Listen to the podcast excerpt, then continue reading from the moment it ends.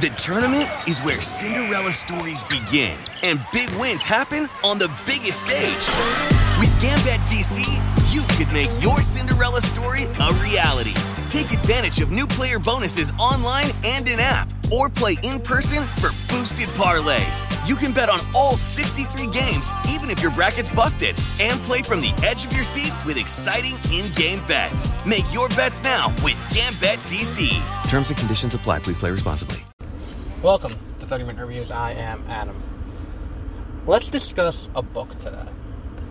Um, I recently read, uh, well, I listened to. Uh, I don't know why I keep clarifying that. I feel like it's something that, you know, goes along into it. It's a different experience to listen to a book than read a book. Um, not that one's better or worse than the other, but, you know, um, I found more recently that I prefer listening to audiobooks. I can do that while I do other things rather than occupy time doing. Um, you know, reading. Because reading, you can't really multitask. You can't multitask and read. Um, but you can uh, you can multitask and listen to an audiobook. You can drive, which is what I usually do. Uh, play video games. Uh, another thing that I will do while I'm doing an audiobook. You can write. Third thing I do while listening to an audiobook. Um, but the audiobook I'm going to talk about today is um, Stan Lee's Alliances A Trick of Light, which you will not be able to get uh, through Libby, which is what I usually use. Um, but we will you will you can get it through um, Audible, um, and because it's an Audible original. Um, I think that my biggest disappointment listening to this book. I've wanted to read the book for a while. I've heard good things about it. I've wanted to listen to it for a while, but it's it's the first step into.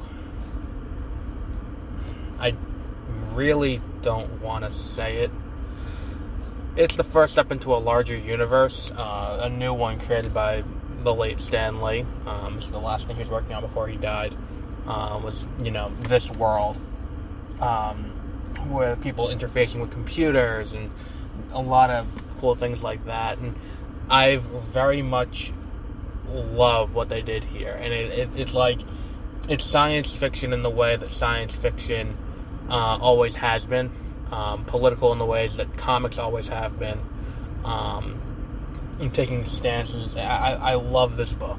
Um, you it, you follow the story of um, you follow Cameron who gets struck by lightning and gets powers uh, to interface with computers. He kind of becomes a hacker with his mind, uh, who meets another girl, Nia, with similar abilities uh, and you know their adventure in uh, dealing with this, and it does a lot of legwork with really setting up the world, and I think that's kind of where this uh, this book hits a little bit of a, a stumble. I think uh, like the world is great, but there's a ton of world bending in here to the point where over the course of the audiobook, and I just looked it up, I found out that it's an audio original that ended up coming out as a book, similar to Dooku Jedi Lost, um, which is another thing, and of course, Aphra, which we also just did recently. Um, this was an audio audiobook first that ended up going to a physical copy. Eventually, they're going to do it with Sandman, I feel like, but that's that's what happened here. Um, now, I think that, um, and of course, Welcome to Night Vale at the same time but um, and that was a podcast. Either way, regardless, going back on topic, um, this uh, what's it called? This this book kind of stumbles the amount of exposition it levels on you over a very short amount of time. Um, because, like, in the beginning, you have Nia and, um, I don't know if you want to say Damien. Damien's not his name, Cameron's his name. Um, and, and, you know, they go through, they're, they're having fun, they're hacking things, they're, they're trying to make the world a better place. And then they pull on the wrong thread and they come out with, the, and then they meet this company and the company has ties to his father, and there's a there's just a solid like I would say a solid ten chapters in the middle. It's just straight exposition. Um, and backstory exposition from character one telling character two a story, and it's like nothing really. Uh, it's like I I get it. You need to build the world. I, I really like the way they built the world, and I like the world that they have created. I just wish they had done a better job of presenting the world.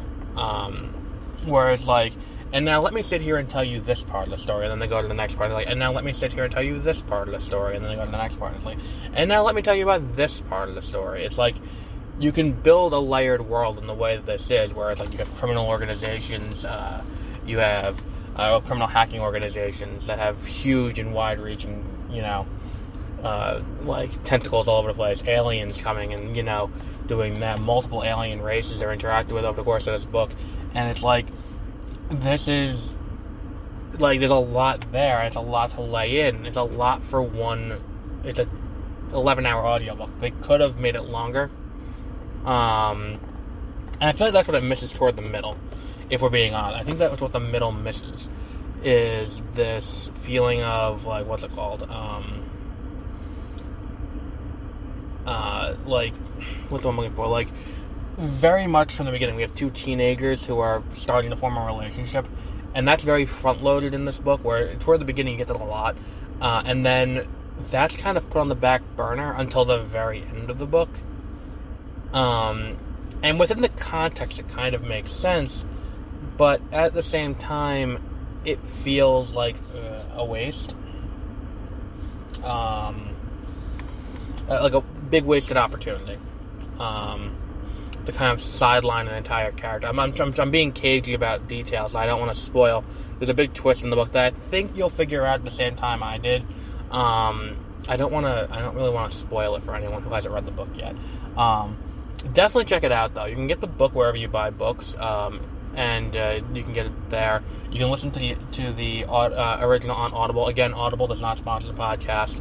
I just got Audible, and I found out when I got it um, for Sandman that this was an Audible original, so I decided to check it out.